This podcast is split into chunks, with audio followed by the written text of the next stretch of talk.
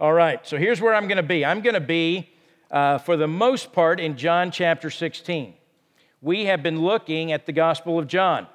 John was one of Jesus' friends, one of his disciples, and he lived with Jesus while Jesus was on earth and doing ministry for about three years. In fact, John is one who knew all about um, Jesus being the Son of God and knew what it was to be his friend and knew what it was to be loved by him. And so he's now, later in his life, in his old days, writing the story of Jesus, telling the world that Jesus was a man, just like you and me, just, just a man, just a, just a human being like us, but he was more than a human being. He was also the Son of God. And because he was the Son of God, he did miraculous things and he taught in a way that nobody'd ever heard anybody teach that way before. And John's writing this story of who Jesus, his friend, was and is because he's the Son of God and he wants us as readers to believe in Jesus, to believe that he is the Son of God, to believe he did the things he said he did and that he died on a cross for your sins and for my sins and rose from the grave to new life so that by believing in him, we can have life. And that's why John's writing. And this part that we're in, this John chapter 16, it's the end of a dinner conversation, if you will. In chapter 13, they went to uh, the upper room. They are having a, a Last Supper together. Jesus begins by washing their feet and then begins to talk to them about what is going to happen over the next few hours and days and what's going to happen with them once he's gone. Well, the disciples, they, um, they don't fully understand what Jesus has been saying. They don't understand fully what he has been doing in his ministry, and they almost certainly don't understand what he is about to do on the cross. And the reason is twofold. There are two things the disciples don't have yet. It keeps them from being able to fully understand, and this is what Jesus is talking to them about. It says, one, you don't have the right lenses, you don't have the glasses on that allow you to see. And these lenses that you need are the lenses of the cross and the burial and the resurrection. And once that happens, you're going to have eyes to see, you're going to have lenses to look through and to be able to interpret all these things that have been happening. But up until then, you're not going to fully understand. The second thing you need, I'm going to be sending you and that is the Holy Spirit of God, the third person of the Godhead. He is going to come and He's going to live in you and indwell you, and He's going to bring my presence to you always. And once you're able to see life through the lens of the resurrection, and once you have the power of the Holy Spirit, to empower the new life that you're going to live, all these things will begin to make sense to you. And that's what Jesus is communicating to them. So I'm going to start actually back in uh, chapter 15, um, summarize the end of what's going on there, because Jesus is going to say a few things that, listen, I'm going to go to the cross, um, I'm going to be resurrected after I'm resurrected, I'm going to go back and be with the Father. And this ministry, this, this thing I'm leaving you, this church and the message of the church, the gospel, um, you're going to face the world like I faced the world. And in chapter 15, verse 18, he says this If the world hates you, know that it hated me. And if you were of the world, the world would not love you as its own because you're not of the world. But I chose you out of the world. Therefore, the world hates you. Remember the words I said to you. And Jesus is talking about some words he said just a couple of chapters before, which, like, you know, like an hour ago when I said to you, a servant is not greater than his master. If they persecuted me, they're also going to persecute you. If they, if they hear, if they, if they kept my word, well, then they'll also keep yours. But all these things they will do to you on account of my name because they don't know him who sent me. If I had not come and spoken to them, they would not be give, been guilty of sin. But now they have no excuse for their sin.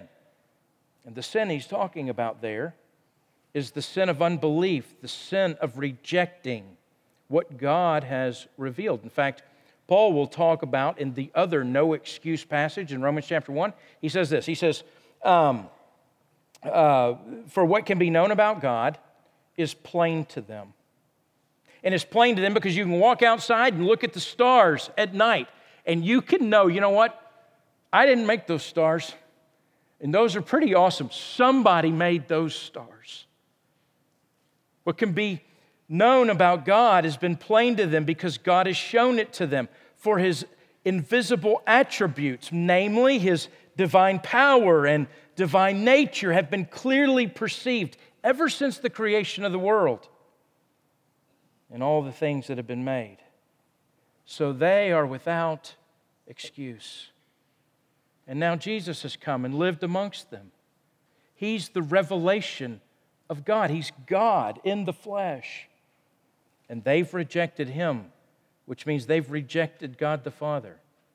And they have no excuse. Jesus' point is they hate me because they hated the Father. And if they hated me and they hated the Father, you can count on the fact that they're going to hate you because you're different. You're not of the world anymore. And it doesn't take long for us to know that the world doesn't like things that are different. Different is bad. In fact, we learn it in elementary school, don't we? If you're different, that's bad. Jesus says, No, if you're different, that's great.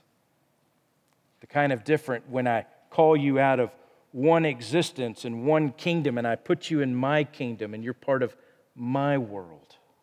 You belong to me. Well, in verse 24, he'll say, chapter 15, verse 24, if I hadn't done the works that no one else did, they wouldn't be guilty, but now they've seen and hated both me and the Father. All the signs Jesus did, all the miraculous things he did, all the, all the um, uh, teaching that only could have come from God, it was rejected. And there's no real reason that they should hate Jesus, but Jesus is saying it's no real surprise that they do. And then you come to look at uh, chapter 16. Let's pick up in verse 1. We're back to the persecution. He's saying, hey, listen, the, he's just said the, the Spirit of God's going to come, the Helper is going to come, and he's going to uh, bear witness about me, he's going to teach about me. And then in chapter 16, verse 1, we're back to the persecution, and he says, I've said all these things to you to keep you from falling away. They will put you out of the synagogues. Indeed, the hour is coming that whoever, whenever, uh, when whoever kills you will think he is offering service to God. And they'll do these things because they've not known the Father nor me. But I have said these things to you, that when their hour comes, you may remember that I told them to you. So he's saying, listen, I don't want you to depart from the faith. I don't want you to fall away. The word is, um, uh, in the Greek, it's a word called scandalizo. You know, it's a scandal. I don't want you to fall victim to the scandal. I don't want you to depart from the faith. And he's telling them these things. Listen, I'm telling you these things that are going to happen because I want to I want to protect you. I want to protect you in a way that if you know what's coming, that's a protection. And it will strengthen your faith because when it does come, you'll go, oh, yeah, he said it was coming, and it, and it did. Because it's important to tell the truth. It's important that we tell hard truths, even truth people don't want to hear. There's no service. We do nobody a service by not telling them the truth. We make them vulnerable, we make them susceptible to scandalizo. And he says, Listen, persecution's coming. And they're going to kick you out of the synagogues like they kicked the blind guy out in chapter 9. Remember, he was blind and I healed him, and they got so mad that they kicked him out of the synagogue. And persecution also means that some of them are going to be killed by people who think they're serving God. In fact, by the time John wrote this story down, the church already knew about the Apostle Paul, who, thinking he was serving God, sought to destroy the church, and he would chase Christians down and arrest them and see, oversee them being killed. But what Jesus says here is even though they think they're serving God and they desire to serve God, they don't know God. They don't know God because they don't know me. And if you know me, then you know the Father. In fact, the only way to know the Father is to know Jesus. And the tragedy is some act out of a motive of wanting to serve God, but they don't know Him, and so they're just self deceived. There's a story about an old man, uh, an old guy in, in church history, several hundred years ago in the 1600s. His name was Thomas Cranmer. And he was a guy who loved the Lord, and he was a Protestant, which means he kind of went to a Bible church, all right? And it was in the day when there was only the Catholic Church and the Pope was in charge. And Cranmer was a guy who was leading the um, English Reformation. And there was a woman named Mary that took the throne. And she was, became known as Bloody Mary. And so, um, and they named it Drink after her. And um, it was a joke. All right, so Cranmer, see, my jokes aren't near as funny, all right? It's just how it goes. Cranmer, so he's imprisoned. He's got two friends. One of them's named Hugh Latimer, old Hugh, and the other guy's named Nicholas Ridley, old Nichols. And they, um, they they arrested all three of them. Bloody Mary had them arrested, um, all three of them, and they took uh, Latimer, Hugh Latimer, and Nicholas Ridley immediately after the arrest. They arrested them, they condemned them to death. They said that they were heretics, they were, um, they were teaching things that at the time the church didn't agree with, like salvation is by grace through faith alone in Christ. And so they arrested them, and immediately they put his two friends to death. They tied them to a stake, and then they, they burned them alive. Well, Thomas Cranmer was really worried, and so he smuggled a note out to his supporters, to his friends. And he said, Pray for me. Pray that God would grant me the ability to endure to the end. Well, several months passed, and it was um, hard for Cranmer. And he became scared, and he had a weak moment, and when the um, uh, those that were against him and had condemned him came to him, they said, Hey, listen, here's a way out, Thomas. You can sign this piece of paper, this paper uh, put out by the Pope. And if you just sign it and you recant, which means you would say, All the things that I was saying, I don't believe them and they are not true. If you'll just sign that here with your right hand, Thomas, we'll let you go. And so Thomas had a weak moment and he took the pen and with his right hand, he signed it. And he was immediately overcome with grief and, and sorrow and regret and wished he hadn't done that. And the next part of it was okay, we'll let you go, but you've got to come and you've got to stand in a pulpit, and we're going to gather a big crowd, and you're going to stand up and you're going to tell them you were wrong and you don't believe those things anymore. And so Cranmer stood up into that pulpit and he said, You know, I'm supposed to stand here and say that what I was saying I don't believe, but I am here to tell you I do believe it. That you're only saved by grace through faith in Jesus Christ alone. That's the only way. And he said, in fact, the right hand here that I used to sign that paper that said I didn't believe that I hope that this will be the first thing on me punished. And immediately, then the guards, they come and they snatch him and arrest him and drag him out of the pulpit and take him into the square. And they tie him up and they are about to light the fire. And as the fire comes up, he sticks his hand down in the fire and he says, As my hand has offended, writing contrary to my heart, my hand shall be the first thing punished. And as the flames rise, in his last breaths, he prays, Lord Jesus, receive my spirit. I see the heavens open and Jesus standing at the right hand of God. You know what was happening all along while Cranmer's tied there and they light the fire? There was a bishop standing to the side, preaching a sermon about how Cranmer was wrong and would be forgotten by God. And Jesus says there will be people like that that preach sermons in the midst of our sorrow, saying that we are wrong to trust Christ alone. And Jesus says, but they don't know God, and they don't know me. He's telling these things to them so that they will know that when it is in the dark of night, when it seems as though things cannot get any worse, He wants them to hang on because the dawn's coming. And He wants them to know that when you see me and I'm nailed to a cross and I cry out, It is finished. And then I cry out, Lord, receive my spirit. And then I breathe my last and I die. It'll seem like the darkest of night. But, my friends, I want you to know the dawn is coming.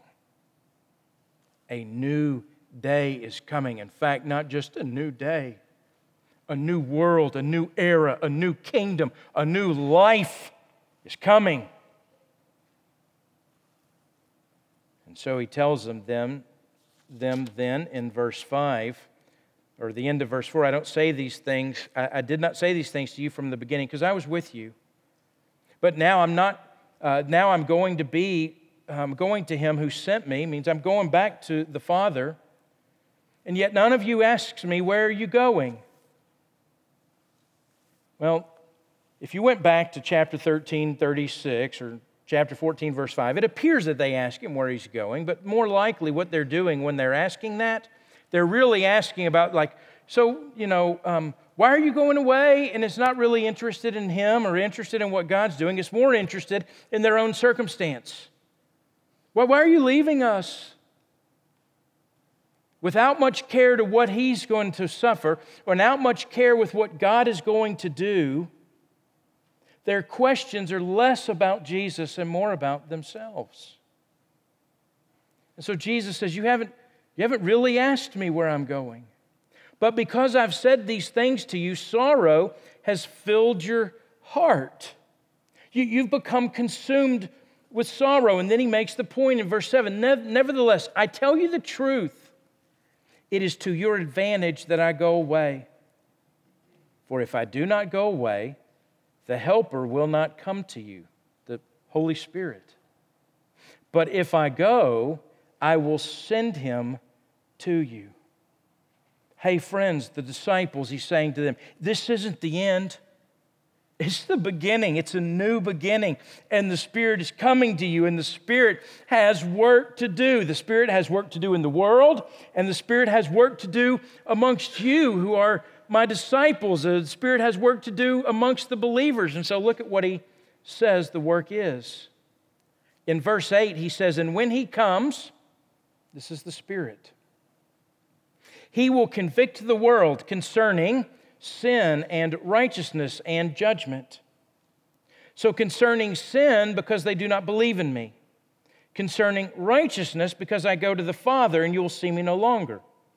Concerning judgment, because the ruler of the world is judged. And I still have many things to say to you, but you cannot bear them now. He says, Listen, when the Spirit comes, there is a work the Spirit's going to do in the world. And part of that work, He's going to do through you. You're my disciples. He's going to empower you. And you're going to be able to see things better because you will see things since the resurrection's happened. And you're going to see things because the Holy Spirit of God lives in you. And the Holy Spirit of God is going to um, uh, as with regards to sin, he's going to expose the sin of the world. And they're going to be guilty because the sin is that they do not believe. Jesus is the revelation of God. The world's rejected him. They've rejected what God's done. And they've done that because the world wants what the world wants. And so they reject God. And he says he's also going to expose righteousness. Well, sin's going to be exposed. Well, what does it mean that he's going to expose righteousness or bring righteousness into the light? Because Jesus goes to the Father. Well, we're reminded in the Old Testament in Isaiah where it says that we've all become like those who are unclean, and that our righteous deeds, those, those things we're doing righteously, good, the, the religious deeds that we're doing, they've become like filthy rags. Jesus, as John has been telling the story, Jesus is greater than anything that there ever was before. He's greater than the Sabbath, and He's greater than Moses, and He's greater than the law, and He's greater than the synagogue, and He's greater than the temple, and all of those religious things that people do. You know, they do them with a half heart. And they say, you know, well, you know, I might not have done everything right, but at least I did these things. He's saying the Spirit is going to bring that to light. He's going to expose it. And that believers in Jesus, who are empowered to follow Jesus and to obey his commands to love and to walk in the light, and in doing that, believers are going to be a presence on planet Earth that guides um, the, the world. I mean, so we'll be the ones who, who worship in the light. Remember what Jesus told the woman at the well? So it's going to be a day when we, it's no longer about which mountain you worship on. It's no longer about the temple. It's no longer about all of the religious ritual that's going to happen. But worship will happen in spirit and in truth. Here's the thing Satan does not hate religious ritual, he loves it. He loves it because it detracts from and it distorts and it deters those that are observing ritual. It keeps them from true worship.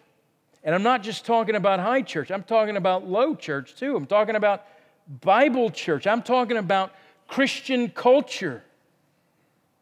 And all those things we count on in our minds, and we say, well, you know, but at least I do this. You know, at least I got up and went to church today. At least I listened to Christian radio.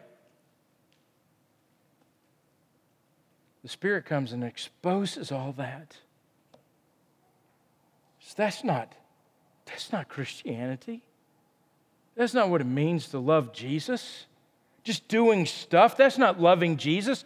Loving Jesus is following Him and loving others as yourself and worshiping because the Spirit of God is in you. That's what it means. And then he says, judgment is exposed because the rulers of the world stand judge. Even though it looks like there's a moment on that Friday that Jesus is crucified, he's been arrested, he's been beaten, he's been tortured. The religious people have stood by and they've yelled, Crucify him. And the Romans have taken him and they've nailed him to a cross. And it looks like Satan's going to win.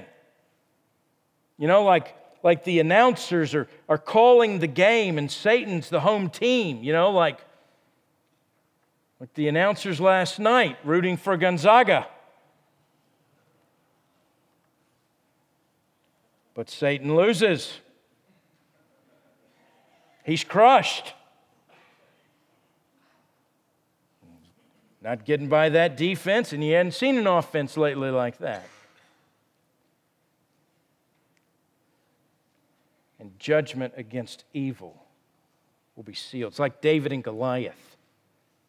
You know, all the reports. Well, the Goliath's the giant. Of course, he's going to win. Just a little kid coming out here, and he doesn't even have any armor, and he hasn't had, doesn't have any weapons. All he's got's rocks. And yet David comes and slays the giant and cuts his head off with his own sword. And Jesus comes in the midst, and, and what looked like this moment of Satan's great victory was actually his great defeat. Jesus' work destroys what he, Satan, the enemy, sought to accomplish. And then so Jesus says in verse 12, I got many more things to tell you, but you can't handle them right now. You can't bear it. You can't take anymore. Jesus has given them a lifetime of theology here. It's going to take them a lifetime to work out. In fact, it takes a lifetime for all of us to work these things out. Christianity doesn't happen in a weekend. You, know, you don't ever graduate from the theological studies. We'll spend our whole life growing into these truths that we believe. And Jesus says the Spirit's going to guide you, and the Spirit glorifies the Son, and the um, he goes on, and when the Spirit of truth comes, he'll guide you into all truth, for he'll not speak on his own authority. But whatever he hears, he'll speak, and he will declare to you the things that are to come. He will glorify me, for he will take what is mine and declare it to you. And all that the Father has is mine. Therefore, I said, He will take what is mine and declare it to you. The Spirit's going to come, He's going to guide you, empower you, teach you these things. He's going to help you work out all these things for the rest of your life.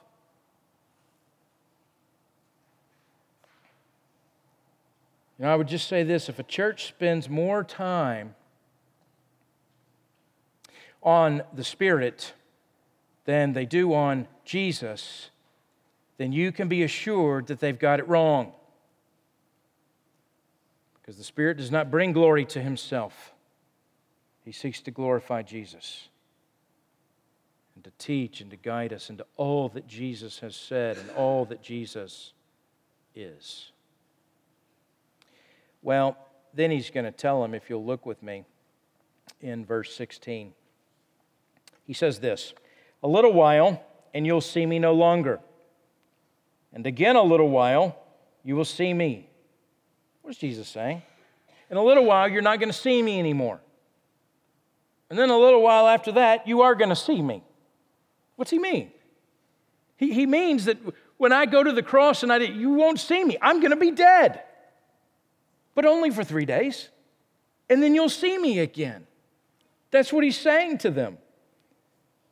And some of his disciples said to one another, Now imagine children sitting in the back seat of the car, listening to their mother talk, and then looking at each other like, what is she saying? I don't, there's words coming out of her mouth. I don't understand what she's saying. Maybe you've never experienced that.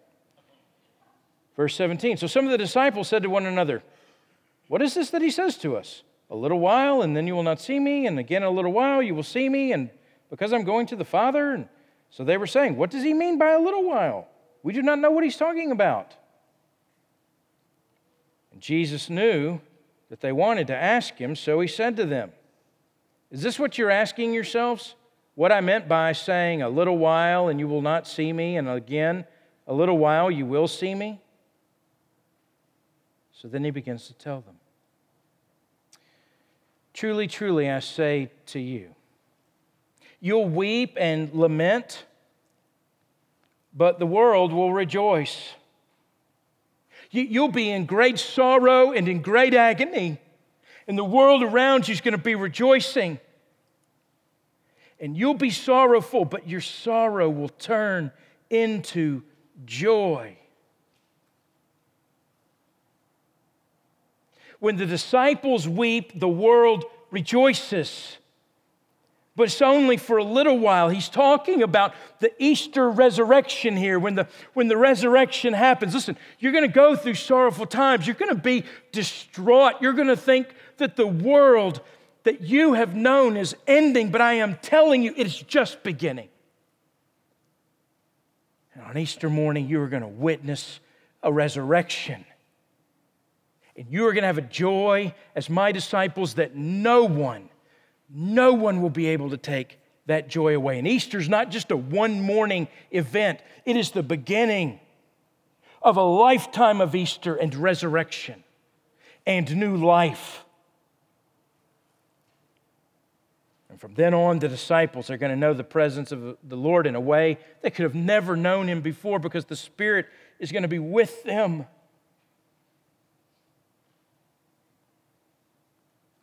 As Jesus is resurrected, then they will look forward to their resurrection on that day to come.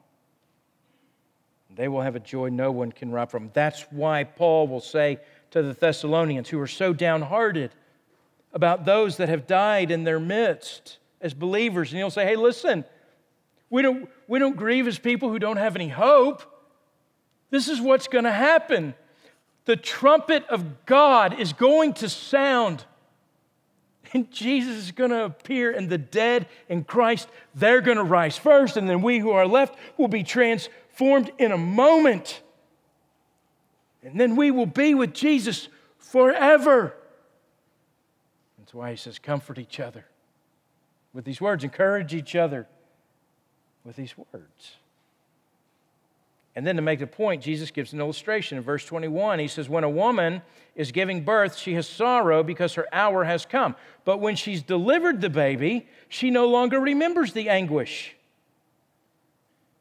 for joy that a human being has been born into the world. I remember when my wife was pregnant. She was nine months pregnant and looked about 14 months pregnant. It was beautiful, though, honey. It was. Never looked more beautiful.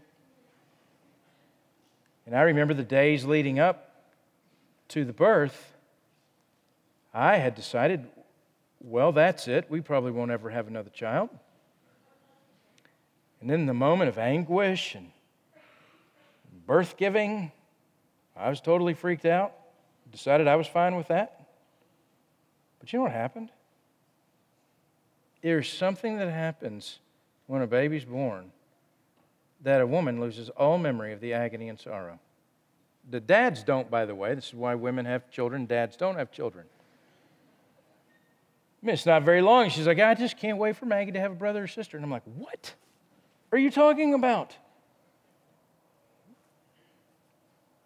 The hours come. This is why he's saying, listen, I'm going to die and come out of the earth, like being reborn out of the earth into new life.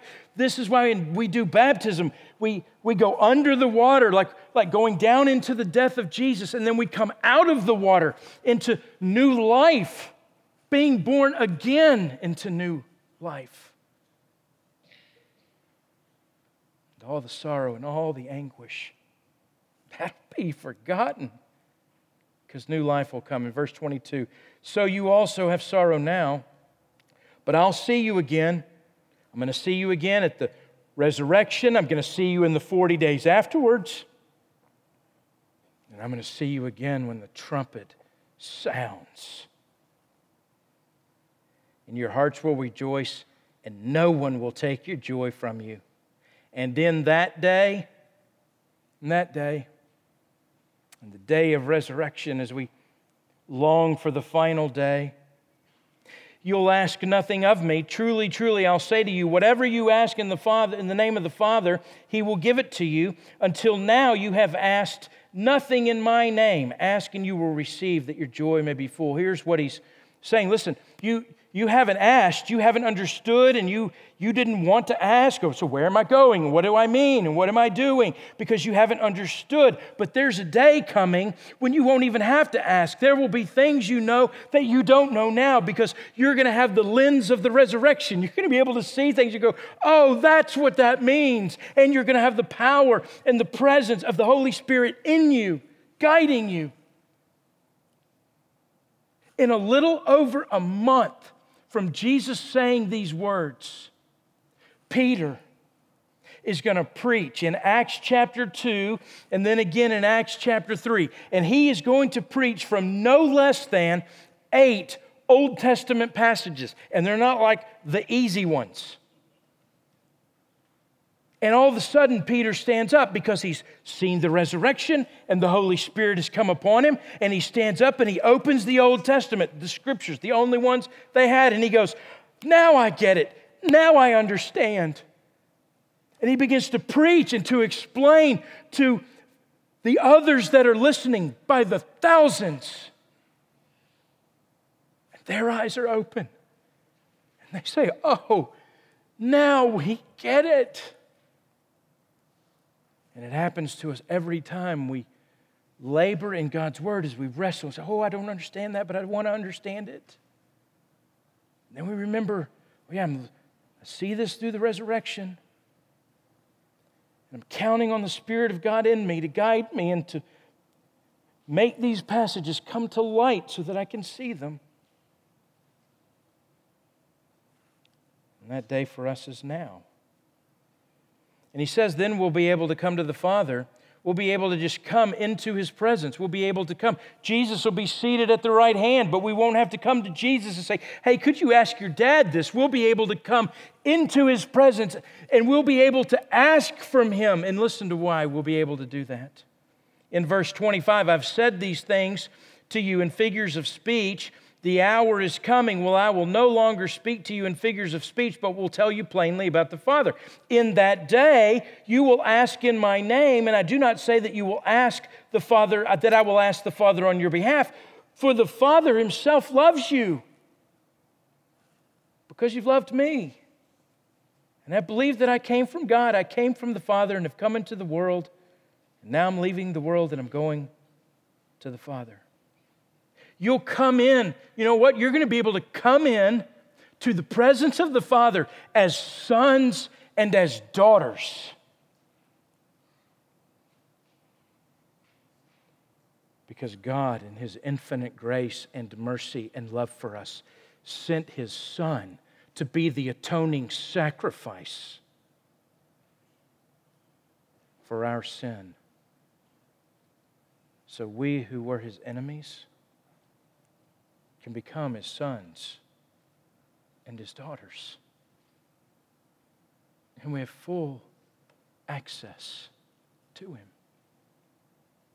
There's a famous photo from 1962. It's the cover of Time magazine, I think, and it was the White House reporter snapped a picture in the Oval Office, and there's President Kennedy, and he's seated there at the resolute desk, and the desk is piled on top of it, all these papers, and he's hard at work in things of national importance.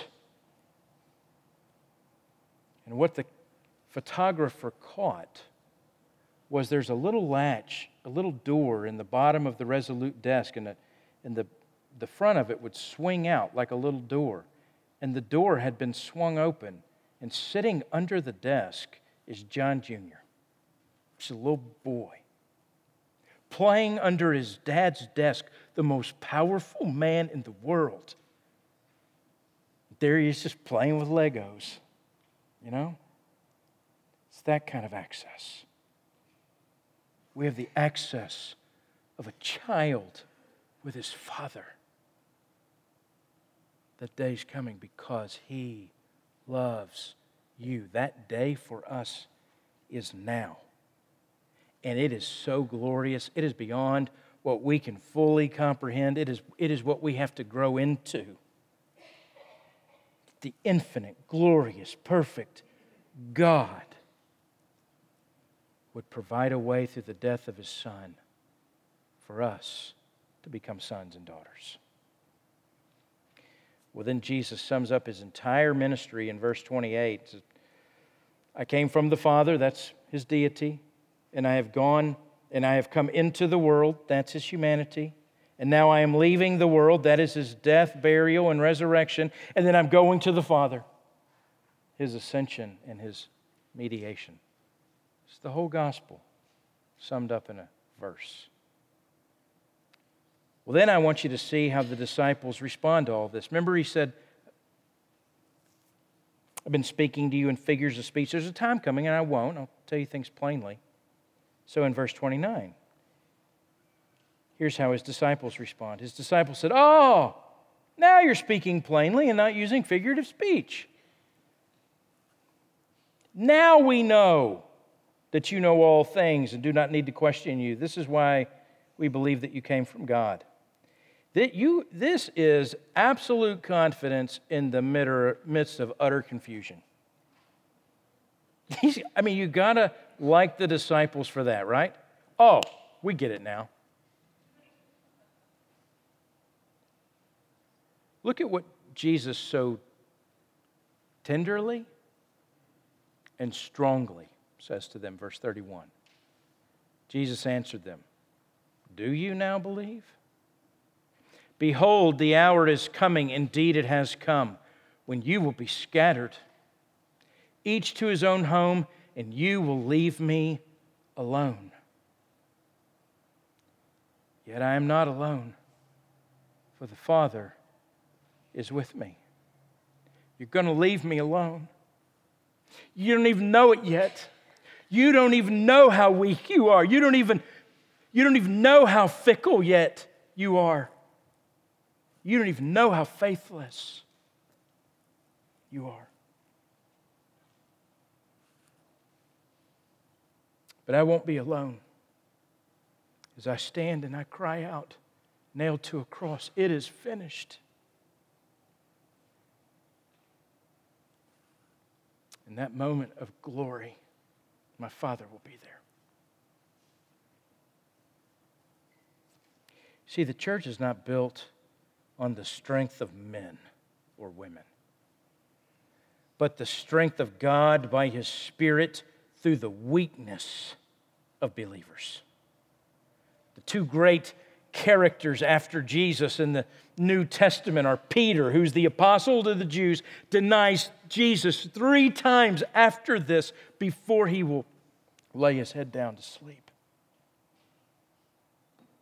And Paul, Paul, who's introduced as the apostle of the Gentiles, calls himself the least of the saints and the chief of sinners, and introduced to us as the destroyer of the church until Jesus gets him.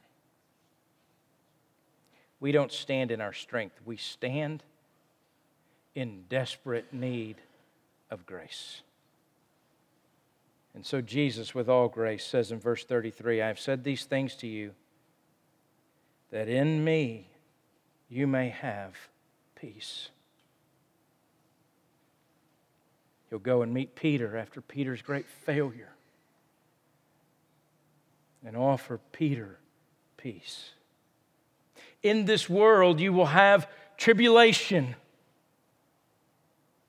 But take heart. I have overcome the world. He's the only foundation of peace.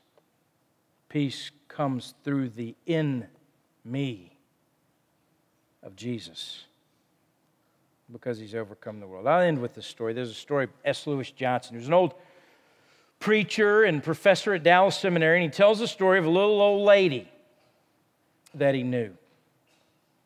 And her favorite verse was 2 Timothy 1:12. For I know whom I have believed and am persuaded that he is able to guard what I've entrusted to him until that day. She, she clung to that verse. Now, she knew lots of verses, but he said that as she got older in life and she became, you know, bedridden, she, she couldn't get out of bed, of all the verses that she'd memorized, this is the one. For I know whom I have believed, and I'm persuaded that he's able to guard what I've entrusted to him. She learned it from the King James Version, maybe the New American Standard. Well, she got older, and he said that her mind began to fail, and most all of the verses that she'd memorized for comfort had left her memory, except for this one. She would recite it, she'd cling to it. Even when the faces of her family um, were not familiar and she didn't know them, she would know this verse For I know whom I've believed and am persuaded that he's able to guard what I've entrusted to him till that day. then Johnson said he got to the day of her death very close. And that even that verse slipped from her memory and she couldn't remember it. And all that she could remember was one word Him. Him. Him. And he said he remembered that that's how she died. Saying, Him, Him, Him. So he would stand up in front of his systematic theology classes at Dallas Seminary. And he would tell the story of this little old lady. And he would say to the class in his Charleston, South Carolina accent, Gentlemen, that little old lady and her understanding of Scripture, she understood the essence of who God is. Because all you need to remember from Scripture is Him, Him, Him. Take heart. He's overcome the world. If you would, would you bow with me and let's pray? Father, we thank you for the words that you revealed and you inspired for John, your son's earthly.